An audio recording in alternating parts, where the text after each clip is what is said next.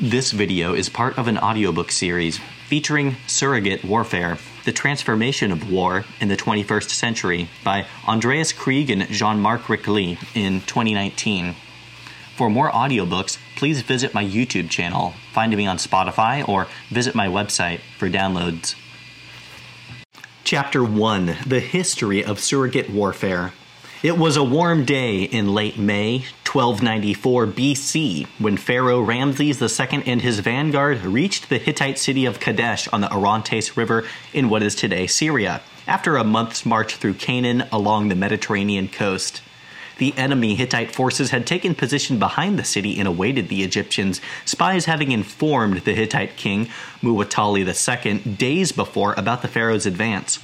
When the Egyptian vanguard surrounding the pharaoh started to erect its camp, the Hittites attacked, knowing that two ma- major components of the Egyptian army had not yet arrived. Encircled by Hittite chariots and taken by surprise, the young pharaoh had to fight for his life, hoping that his reinforcements would arrive before it was too late.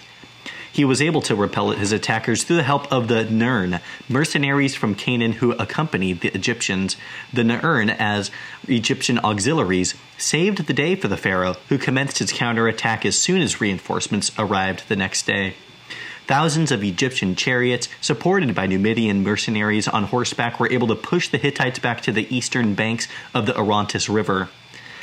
Although Ramses was unable to capture Kadesh after days of fighting, the young pharaoh consolidated his leadership as a military commander on a par with the leader of the other superpower of the time, the Hittite Empire. If it had not been for the force multipliers from the Maghreb and Levant providing him with niche capabilities and capacity, Ramses might have either not returned to Egypt alive or only as a weak pharaoh who had lost the Levant for the Egyptians. On March 1st, 1579, the Golden Hind, the galleon of English privateer Sir Francis Drake, caught up with the Spanish galleon Nuestra Senora de la Concepcion, nicknamed the Cacafuego. For more than a month, Drake had chased the Cacafuego up the South American Pacific coast. When the Golden Hind appeared alongside it, the Spanish commander, San Juan de Anton, was determined not to surrender his treasures to the English. It was thus not surprising that when Drake shouted to the Spaniards, You must strike your sails in the name of the Queen of England, Anton refused to cooperate. The Golden Hind opened fire, one of the masts of the Cacafuego was splintered, and the Spanish commander was wounded.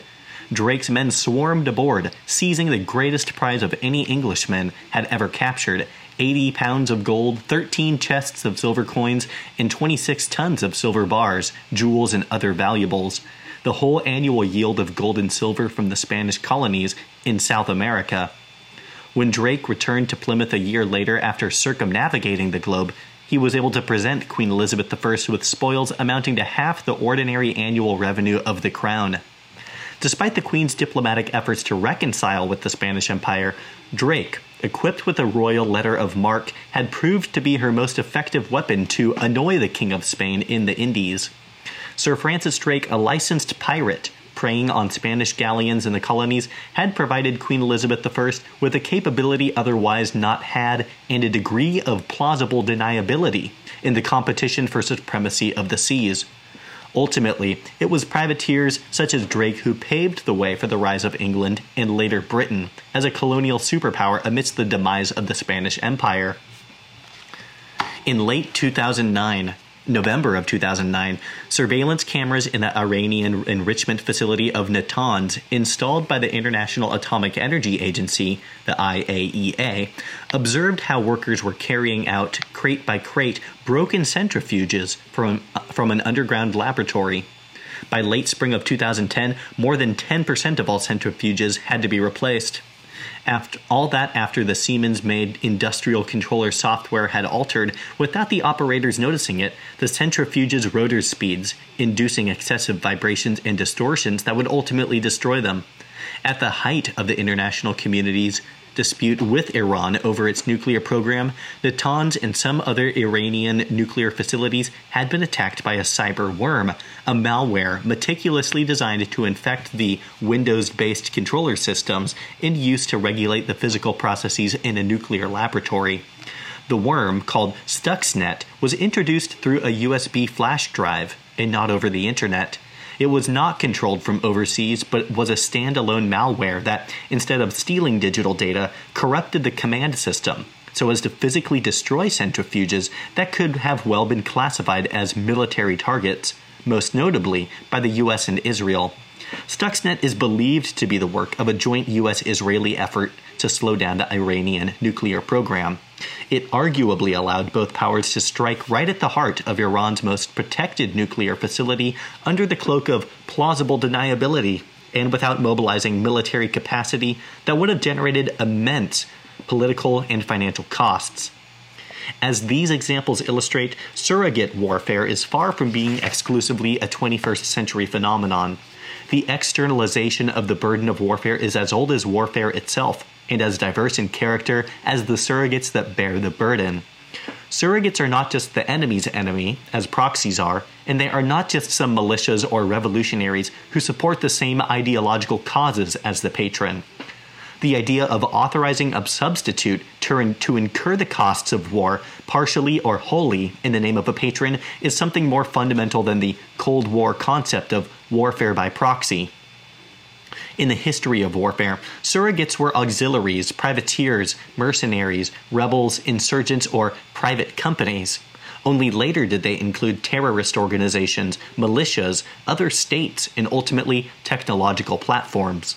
All three cases give distinct examples of surrogates that, within their context, have allowed patrons to thrive despite the absence of indigenous state owned capacity and capability to sustain the operational burden of warfare.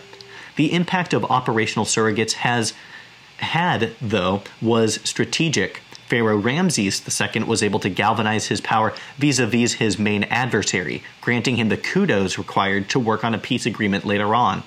Queen Elizabeth I was able to disrupt the Spaniards' line of communication, eventually turning the tide in the naval balance of power between England and Spain. And the developers of Stuxnet had a clear objective to disrupt operations within Iran's nuclear facilities, an objective that was achieved as Iran had to divert time and resources to restoring those facilities. This chapter is going to give an introduction into the complexity and diversity of surrogate warfare through the ages, discussing how the concept has evolved from early antiquity to the surrogate wars of the 21st century understanding how patrons have used surrogates in its various forms throughout history provides the historical contextualization of the phenomenon from the operational auxiliaries of ancient Rome to the technical surrogates employed by 21st century powers. Forms of surrogates. The earliest form of surrogacy has been the partial delegation of the operational burden of warfare to auxiliaries and force multipliers embedded into the overall strategic framework of the patron. That is to say, that auxiliaries, common forces with niche capabilities, were hired for pay by the ancient empires to supplement existing skill and capacity with special abilities slingers from the Balearic Islands, cavalry forces from North Africa, archers from Crete, and Phoenician seafarers with special naval skills were employed by the empires of ancient Egypt, Alexander the Great, Carthage, and ancient Rome to achieve an operational advantage using skill sets and troop numbers that the empires could not have generated themselves. Strategically, the empires of ancient times would rely on traditional proxies to administer their vast territories or lead wars in territories that were not either accessible to them or in which their own troops would be uncomfortable operating. Thucydides describes how during the Peloponnesian War in the 5th century BC, the two protagonists, Athens and Sparta, relied on other cities as proxies to support their cause. Rome would use the Ghassanids in the Levant in the 6th century war against the Persians to fight the local Persian proxy, the Lakhmids, as both empires lacked the capacity to do so using their own troops, particularly Rome as an empire in decline. To disrupt Persian trade in the Red Sea, Roman Empire Justinian later relied on the Ethiopians to conduct raids against Persian seafarers. In the Middle Ages and during the Renaissance, patrons would substitute operational burdens of warfare almost entirely to mercenaries and private companies that provided military services to their clients in exchange for money. In a time when feudal armies were the cheap and omnipresent solution for putting boots on the ground in Europe, the rich merchant cities of Italy, lacking both the capacity and capability to raise large armed forces from their midst, found new means to transform their commercial wealth into military power. Venice's use of specialist rowers during the Crusades of the 11th century, and later the large scale delegation of warfare services to the condottieri, demonstrated how professional arms for hire were militarily superior to the unprofessional armed vassals of Northern Europe. By the 14th century, Venice, Florence, and Genoa had almost entirely externalized the strategic and operational burden of war to free companies holding thousands of men under arms. These professional mercenaries were very much sought after because they had unique experience and expertise in the conduct of war, making them a powerful tool in the wars between Renaissance Italy and the medieval state system that prevailed north of the Alps. For instance, Swiss mercenaries had a virtual monopoly on pike armed military service throughout late medieval Europe, their unique skill of massing attacks in deep columns with pikes and halberds, as well as the ease of contracting them directly through their local Swiss canton, was very appealing to the foreign rulers of the time.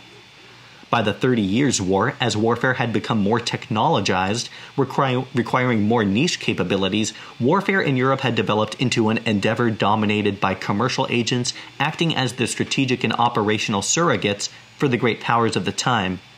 Albrecht von Wallenstein had become one of the richest men in the world at the beginning of the 17th century by offering entire armies to his patron, the Holy Roman Emperor Ferdinand II. From his estates in Bohemia, Wallenstein equipped, trained, and led up to 100,000 men to victory. His operational and commercial effectiveness was unique at the time. In parallel, the Spanish and English empires would commission privateers, private individuals commanding ships and crews to carry out hostilities on sea against their patron's enemies. Sir Francis Drake, described above, may have just been the most infamous in providing his patron with capacity and niche capability across an increasingly global battlefield where empires clashed. In the modern age, amid the publicization and nationalization of the means of war, surrogate warfare took new forms in dire need for troops to administer and control large empires spanning the globe, the rather small metropolitan states of France and Britain had no choice but to externalize the burden of colonial warfare to local indigenous forces.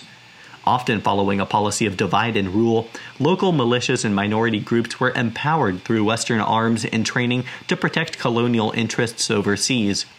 The superpower of the time, Britain, had mastered surrogate warfare like no one else colonial volunteers were raised locally through companies such as the British East India Company. Mercenary auxiliaries were sourced from the state of Hesse during the American War of Independence, and force multipliers were found in the Spanish guerrillas during the Peninsular War in 1908. While the Hessian contract soldiers were embedded with the regular colonial troops in North America, the guerrillas in Spain fighting the French were largely independent from British command and leadership.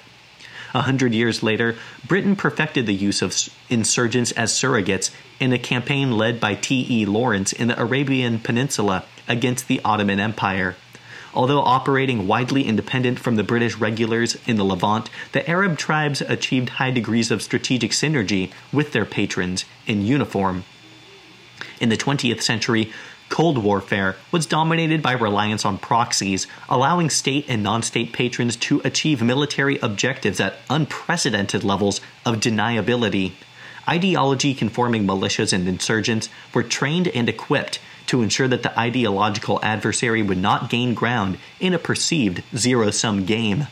The most prominent examples of surrogate wars of the time were the proxy wars of Vietnam and Afghanistan, the former directed by the Soviets using the Viet Cong guerrillas and North Vietnamese regulars to undermine the U.S. war efforts to preserve the South Vietnamese government, and the latter by the Americans employing the Mujahideen as surrogates to wear down the Soviet capabilities at the Hindu Kush.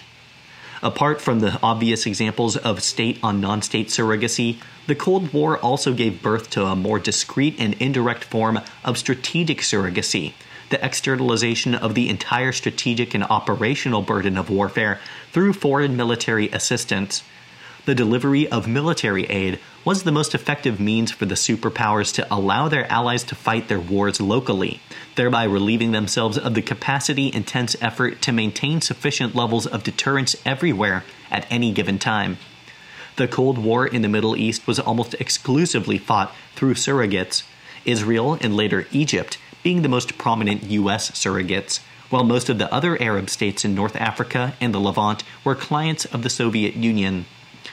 It was also in the Middle East, where surrogate warfare through terrorist organizations became a policy of externalizing the burden of warfare, mostly by rogue regimes. Although the definition of a terrorist remains highly controversial and subjective, the systematic sponsoring of freedom fighters employing terrorist tactics to achieve ideopolitical goals had developed into an effort to disrupt public law and order in its immediate neighborhood and overseas. Arab states have supported Palestinian groups using terrorism against the state of Israel at home and overseas, starting with the sponsorship of the Palestine Liberation Organization, the PLO, Muammar Gaddafi's Libya expanded its surrogate wars against a variety of declared adversaries in the region, in the West, and in Africa. Since the 1970s, the dictator Gaddafi used his petrodollars to finance leftist and socialist groups across the globe, most famously the Provisional Irish Republican Army. It was also during that time that terrorist organizations became each other's surrogate. The relationship between the Baader Meinhof clique of the Red Army faction, RAF, in West Germany and Palestinian terrorist organizations was one of cooperation, allowing particular the, particularly the RAF in the 1970s to rely on Palestinian surrogates to exercise pressure on the West German government as the RAF's main antagonist the hijacking of the Lufthansa plane Landshut in Mogadishu in 1977 by terrorists from the Popular Front for the Liberation of Palestine primarily served the objective of pressuring the West German government to release imprisoned RAF leaders. In the post Cold War era, new forms of surrogacy appeared amid the revolution in military affairs, RMA. RMA proponents believe that the new technologies deriving from the computerization of the battlefield in the late 20th century brought with it an irreversible and fundamental transformation in the conduct of warfare.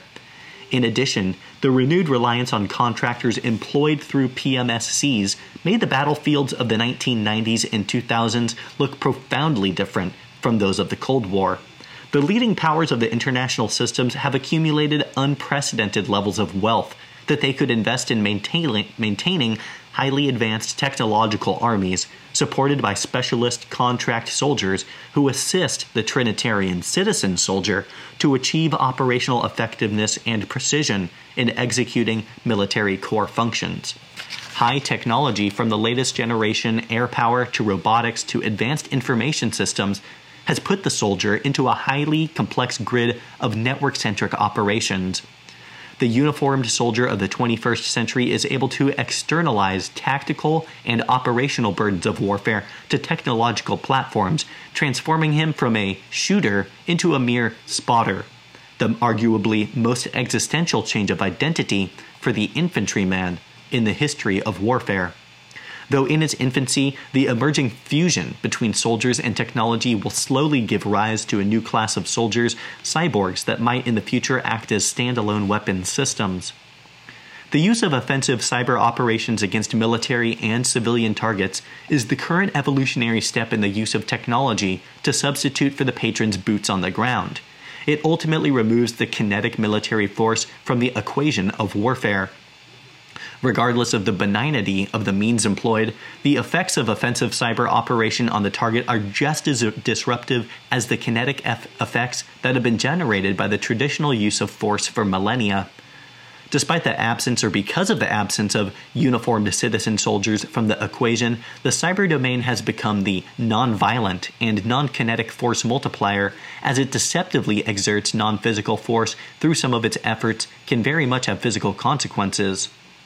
While the most developed states invest extensively in technology as a surrogate, developing states continue to invest in militia groups to act as their substitute. State sponsored or government sponsored militias have become the means for authoritarian regimes in multi sectarian states to maintain control over fractured societies, what statutory public securities providers refuse to do. Sectarian militias might be willing to do authoritarians are able to externalize the horrors of ethnic cleansing, war crimes, and genocide against its own citizens to non statutory surrogates willingly executing the sectarian agendas of their patrons. during the Rwandan genocide in 1994, the Hutu government relied on the Interahamwe, a Hutu militia, to expel or kill hundreds of thousands of countrymen of the Tutsi ethnic group. In the Darfur crisis of 2003, the Sudanese government supported the Janjaweed as an Arab tribal militia to cleanse Darfur of black African Sudanese. In the Middle East, the former Iraqi president Nouri al Maliki externalized the burden of ethnic cleansing of Sunni neighborhoods to Shia death squads since 2006, militias that were informally linked to Iraqi government ministries. Also, the Shabiha, an Alawite mi- militia in Syria, has grown into a powerful sectarian surrogate of the Assad regime in the Syrian civil war since 2011, cleansing, killing, and torturing sectarian outgroups. The use of the Houthis by Ali Abdullah Saleh, the former president of Yemen, was arguably a form of domestic surrogate warfare with the aim of undermining the legitimacy of his successor, Abdrabu Abdrabah Mansur Hadi. Categories of surrogacy. In addition to the various forms of surrogates employed by patrons, the nature of patron surrogate relations can be categorized based on the closeness of the interaction between the patron and the surrogate. The variation in the form of surrogacy arises from the degree by which synergy between the strategic or operational command of the patron and the executive forces of the surrogate is direct, indirect, or coincidental. The higher the degree of cooperation between patron and surrogate, the more the former has control over surrogate operations. Conversely, the more the surrogate retains control over his own, operations, the less direct patron surrogate relationships are. In some cases, neither direct nor indirect links between the patient and surrogate exist, making the form of, sur- of surrogacy entirely coincidental. Before the 20th century, direct surrogacy had been more common owing to the fact that deniability or discretion have not been main motivating factors for patrons to delegate the burden of warfare to substitutes. The auxiliaries of antiquity that constitute the earliest forms of surrogacy were direct agents of the patron embedded into their command and control system, and thereby subject to the strategic guidance and leadership of the patron operational surrogates who are not left with the discretion of either design to either design or execute their operations tend to be direct surrogates of the patron only retaining degrees of tactical autonomy. Di- direct surrogates are usually employed to enhance the effectiveness of already existing capability in the theater. Thus, direct surrogates act as force multipliers within an already existing strategic and operational framework the Numidian cavalry employed by Ramses II in the Battle of Kadesh, and the employment of local volunteers by the British Empire to augment its colonial troop levels are as much examples of direct surrogacy as Nazi Germany's creation of the Waffen SS, Foreign Legion, during World War II, and the externalization of the burden of warfare to manned and unmanned air power in the 21st century. In the latter case, particularly when unmanned aerial vehicles, UAVs, are being used as the soldier's force multiplier, the direct surrogate can be a mere tactical surrogate under complete control of the soldier, enhancing his tactical abilities on the battlefield and providing intelligence, surveillance, reconnaissance, or firepower However, direct surrogacy can also involve strategic surrogates, as in the case of the employment of UAVs for strategic purposes or in cases when the patron creates, trains, and funds a surrogate to act as a substitute. The example here could be the US government's employment of Cuban volunteers in the Bay of Pigs in 1961, the relationship between Iran and Hezbollah since the 1980s, or the Russian use of private military contractors in Ukraine and Syria. In all these cases, the lines between strategic and operational surrogacy become blurry. The patron retains significant strategic leverage over the surrogate, but allows him to plan and execute operations more or less autonomously within the strategic or ideological framework of the patron in the Bay of Pigs disaster, whereby the CIA had trained to topple Fidel Castro's communist government in Cuba by training and equipping a paramilitary invasion force consisting of Cuban exiles, the surrogate was provided with all the necessary support prior to the invasion, but was left with relative autonomy during the operation on Cuban soil itself. Hezbollah's operation since the 1980s show similar traits. The IRGC helped to build the Shia militia in southern Lebanon, but despite maintaining strategic control, allowed the Party of God to operate as it saw fit. The same is true for Russia's surrogate troops on the ground in Ukraine and Syria. While strategic guidance comes from the Kremlin, the private military companies are left with operational freedom. In all three cases, the patron surrogate relationship was direct, although cooperation and control was limited to the strategic level, providing the patron with the necessary amount of discretion and deniability, and the surrogate with a certain autonomy of movement. As history has shown, the proximity of these patient of these patron surrogate relationships is far from static. They are highly dynamic and can turn upside down. After the Duke of Milan, Maximilian Sforza hired Swiss mercenaries to defend Milan and beat the French army of Louis XII at the Battle of Novara in 1513. The Swiss then took control of the duchy while maintaining Sforza in power as a puppet. The surrogate had become the patron. Indirect surrogacy has been on the rise since the 20th century. The traditional proxy war between the East West conflict after 1945 is a stereotypical example of indirect surrogacy. Unlike direct surrogates, indirect surrogates do not supplement but rather substitute for the patron's capabilities. Here, patrons externalize almost the entire burden of war political, financial, and military to a surrogate whose allegiance to the common cause is flexible. The reason is that the more distant the strategic objectives between patron and surrogate, the less likely the patron surrogate relationship remains mutually beneficial in the long run. Compatibility and complementarity of strategic interests does not equal strategic synergy. Although indirect strategic surrogates were used throughout history, it was the nature of the international system in the 20th century that made indirect forms of surrogacy particularly attractive the Spartans' reliance on the oligarchs of Corfu in the fight against the Athenian alliance in the Peloponnesian War, Spain's support for Irish rebels in the Nine Years' War with Britain in the late 16th century, and Britain's contracting with the British East India Company to colonize the Indian subcontinent since the early 1600s are historic examples of the indirect externalization of the burden of warfare to surrogates over whom the patron had little control in the 20th century as deniability, legitimacy, and ideology became even more important factors in warfare, indirect surrogate warfare provided a silver bullet, not to not only supplement capacity and capability to duties, but also to externalize the entire burden of warfare to proxies that would operate with limited strategic control and oversight.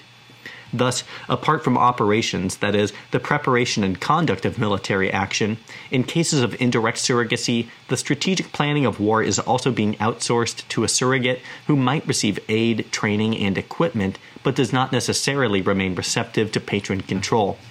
Here, loyalty is often a product of the ancient Sanskrit principle of my enemy's enemy is my friend. That is to say, as long as both patron and surrogate have overlapping strategic interests, cooperation can be mutually beneficial. Nonetheless, because of the lack of direct proximity between sponsor and substitute and the lack of direct control over surrogate strategy and operations, indirect surrogacy is often a temporary phenomenon. During the Cold War, most of the proxy wars were fought using indirect surrogates, forces whose primary strategic objectives may have been similar to those of the patron, while the ways to achieve them were often different.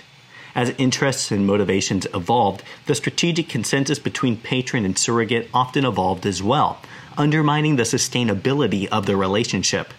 The few exceptions might have been the superpowers' state proxies outside the military alliances of the Warsaw Pact and NATO. NATO.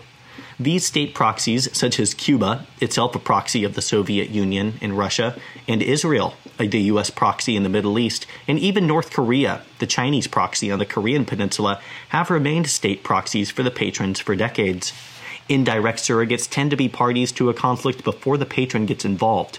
The patron merely exploits an already existing movement or state that holds stakes in a conflict. The surrogate is thus not a cre- creation of the patron. Surrogate warfare in the 20th century provides a whole host of examples, even outside the bipolar struggle for ideological supremacy. When the U.S. intervened in, Iran in 1953 to restore the power of Shah Mohammad Reza during Operation Ajax, America could rely already on a surrogate on the ground. Iranian royalists in the military who were exploited by and supported with millions of dollars from the CIA. In the North Yemen Civil War, starting in 1962, Saudi Arabia, interested in maintaining control of the small country south of its border, supported the royalists who were already fighting against the Arab nationalist revolution incited by Egypt. Despite their mostly Zaidi Shia religious background, the royalists were guaranteed money from the Wahhabi kingdom of Saudi Arabia, which was eager not to lose its feudal state Yemen to the Nasserist seculars from Egypt. Saudi Arabia's support for the Mujahideen in Afghanistan more than a decade later followed a similar pattern. Perceiving itself as a defender of Sunni Islam, Saudi Arabia wanted to repel the Soviet invasion of Afghanistan, seen as an ideological crusade by secular communists encroaching on an Islamic country. Without a noteworthy military of its own, Saudi used its petrodollars to support an already existing resistance movement, the Mujahideen, against Soviet aggression. Another example of indirect surrogate warfare outside of East West divide was Iran's support for the Iraqi Dawa Party during the Iran Iraq War of the 1980s. The party had been founded in the 1950s as a Shia Islamist movement and maintained extensive networks in Saddam Hussein's Iraq. Networks that Iran exploited to carry out bombings against Iraqi regime targets over both inside and outside the country. In the global war on terror, the U.S. has relied on a range of indirect surrogate strategic surrogates, such as Pakistani, Yemeni, and Somali government forces trained and equipped by the U.S. to crack down on terrorist organizations. The CIA also used an estimated 50 prisons in 28 countries, mostly in the Middle East and Eastern Europe, as black sites to illegally detain prisoners. In the war in Syria, the U.S. has trained and equipped rebel forces fighting both the Assad regime and ISIS. In general, the war in Syria has witnessed the development of a variety of different, complex, indirect patron surrogate relationships. The U.S. has relied on the Gulf Cooperation Council, GCC, to deliver military aid to the opposition before providing more open support to the Free Syrian Army. Saudi Arabia and Qatar have had their own indirect surrogate partnerships on the ground, the latter supporting Wahhabi organizations such as Jaish al Islam, with the former supporting organizations close to the Muslim Brotherhood in Syria. Even non state actors such as Al Qaeda got involved in Syria through Jabhat al Nusra, a direct strategic surrogate at first that increasingly developed into an indirect surrogate, planning and executing operations without effective control from the core of Al Qaeda. By 2016, Jabhat al Nusra had severed its ties with the terrorist organization, rebranding itself Jabhat Fateh al Sham and later Hayat Tahrir al Sham in January of 2017. In Africa, in Africa, surrogate wars have also been on the rise as state sponsors employ existing liberation and rebel movements operating within an opponent's territory. Uganda's support for the Movement de Liberation du Congo, MLC, and Rwanda's backing of the Rassemblement Congolais pour la Démocratie, RCD, during the Second Congo War in 1998 resulted in a proxy war in Central Africa between the two indigenous Congolese movements that were supported by state sponsors across the border. At this point, it is important to point out that the proximity between patron and surrogate is a dynamic one, allowing indirect surrogates to develop into direct ones and vice versa. The most obvious example for the intrinsic dynamic of surrogate warfare is the U.S. intervention in South Vietnam, which escalated from an indirect strategic support for the South Vietnamese military under President John F. Kennedy in 1963 to a large scale U.S. military intervention supported by South Vietnamese operational surrogates in 1965 under President Lyndon B. Johnson. The same was true in 2014 when the US had to realize that it could not win the war against ISIS by merely relying on the forces loyal to Iraq's Maliki regime as indirect strategic surrogates. Since November 2014, consecutive U.S. administrations had to repeatedly augment troop levels in Iraq to help the Iraqi security sector cope with the jihadist onslaught the mere the direct coordination of anti-ISIS operations between Washington and Baghdad meant that the Iraqi security forces developed into a more direct US surrogate. The direct nature of this relationship between became obvious during the battles to retake Fallujah Ramadi, and Mosul from ISIS, where U.S. SOF forces not only trained Iraqi forces but embedded with them to advise on matters of operational planning, synergy, and delivery of close air support. Finally, surrogacy could also be entirely coincidental, that is, lacking any direct lines of communication between patron and surrogate. Although rare, in the post Cold War era in which strategic and operational environments become increasingly complex, burden sharing between unlikely partners amounts to the most indirect form of surrogacy. In the Syrian civil war, Hezbollah coincidentally advances the interests of the archenemy Israel by guaranteeing the survival of the Assad regime against Salafi jihadists, who for Israel are arguably the worst of two evils.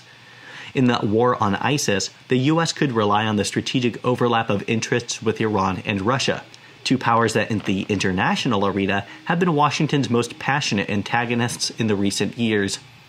Despite the absence of direct correspondence or coordination, the U.S. Air Force indirectly provided air cover for Iranian ground troops in Iraq in 2014 and Russian ground troops in Syria in 2016. Iran and Russia thereby functioned as U.S. force multipliers, providing ground components to a U.S. air power only campaign. While this form of coincidental externalization of the burden of warfare is mutually beneficial, it does not guarantee any control of one party over the other. Although the US and Russia actively try to deconflict their air power operations over Syria, both operate autonomously, without any leverage over or accountability to each other, as the multiple failed attempts of establishing a ceasefire in Aleppo in 2016 have demonstrated. The lines between patron and surrogate become blurry as both parties to the conflict benefit from the commitment and input of the other. Conclusion As this chapter demonstrates, the use of surrogates in their various forms is hardly a new phenomenon of the 21st century. In fact, surrogate warfare is as old as the mercenary profession, arguably the oldest profession in the world. Men specializing in a niche capability of warfare might well be the earliest division of labor in the first civilizations of mankind. As Peter Singer writes, quote, the constant of conflict in human society meant that specialists in it could gain their livelihoods by marketing their relative efficiency in the use of force. They could do so locally or search elsewhere for better markets. The consequence is that the foreign soldier hired for pay is an almost ubiquitous type in the entire social and political history or organized warfare. The Cretan slingers, the Syracusan hoplites, and Thessalian cavalry used by the Persians in their civil war in the 4th century BC are as much a testimony to this traditional to this tradition as Alexander the Great's use of Phoenicians for his navy a century later, or, or Rome's use of Balearic slingers and German tribesmen as auxiliaries in the conquests en route to building an empire. The concept of the state's monopolization of the means and execution of violence is just as historically anomalistic as the modern idea of the sovereignty and territoriality of the nation state. Up until the 1700s, 25 to 60 percent of all land armies in Europe were composed of foreign auxiliaries. Hence, from today's point of view, the externalization of the operational burden of warfare to auxiliaries is an anachronism, a return to an era where the socio political underpinnings of warfare were fundamentally different from those espoused by classical thinkers such as Karl von Clausewitz, Helmuth von Moltke, the Elder, and Basil Liddell Hart. That being said, even in the post 18th century world, the use of auxiliaries had not completely ceased. Even in the era of people's wars and vibrant nationalism, force multiplication through surrogates was common. Examples range from auxiliaries in the British Navy over local surrogates for the protection of colonial interests to the French Foreign Legion. The externalization of strategic burdens of warfare to substitutes is just as common in the history of warfare. The famous proverb of my enemy's enemy is my friend derives from the Arthashastra, a Sanskrit treatise on statecraft from the 4th century BC, which reads, quote, the king who is situated anywhere immediately on the circumference of the conqueror's territory is termed the enemy. The king who is likewise situated close to the enemy, but separated from the conqueror only by the enemy, is termed the friend of the conqueror. The Arthashastra thereby in, end quote. The Arthashastra thereby inspired a maxim for the cooperation with or employment of forces that are coincidentally or deliberately supporting one's own cause in an effort to minimize one's own costs. Niccolo Machiavelli advises in his 16th century magnum opus The Prince that a strong ruler is supporting the less powerful without increasing their strength, undercutting the strong. He writes further that once the populace has taken up arms, there will always be a foreign power eager to come to its aid. Accordingly, there is a realization that the externalization of the burden of warfare to local surrogates is an effective means to undermine the strength of the enemy without directly engaging in war, a classic case of surrogate warfare. The risks of Volksbewaffnung, or people in arms, is something that Clausewitz outlines in chapter 26 of Book 6 of On War leading a war through local surrogates rising up against an established order could be an effective means for the enemy to undermine the integrity of a state, thereby picking up on Machiavelli's latter point. Sun Tzu's maxim of he will win who knows how to handle both superior and inferior forces is considered as a valuable insight to understanding surrogate warfare and the role of it in SOF. Hence, the externalization of the burden of warfare has been common practice throughout military history, even if the pretext and the context has changed. It is the context of globalized, privatized, securitized, and mediatized war in the 21st century that adds another layer to the millennia old practice of externalizing the burden of war. In an effort to understand surrogate warfare as a postmodern socio political phenomenon, the next chapter defines the context of neo Trinitarian war in contrast contrast to the traditional Trinitarian context of warfare prevalent in modern literature.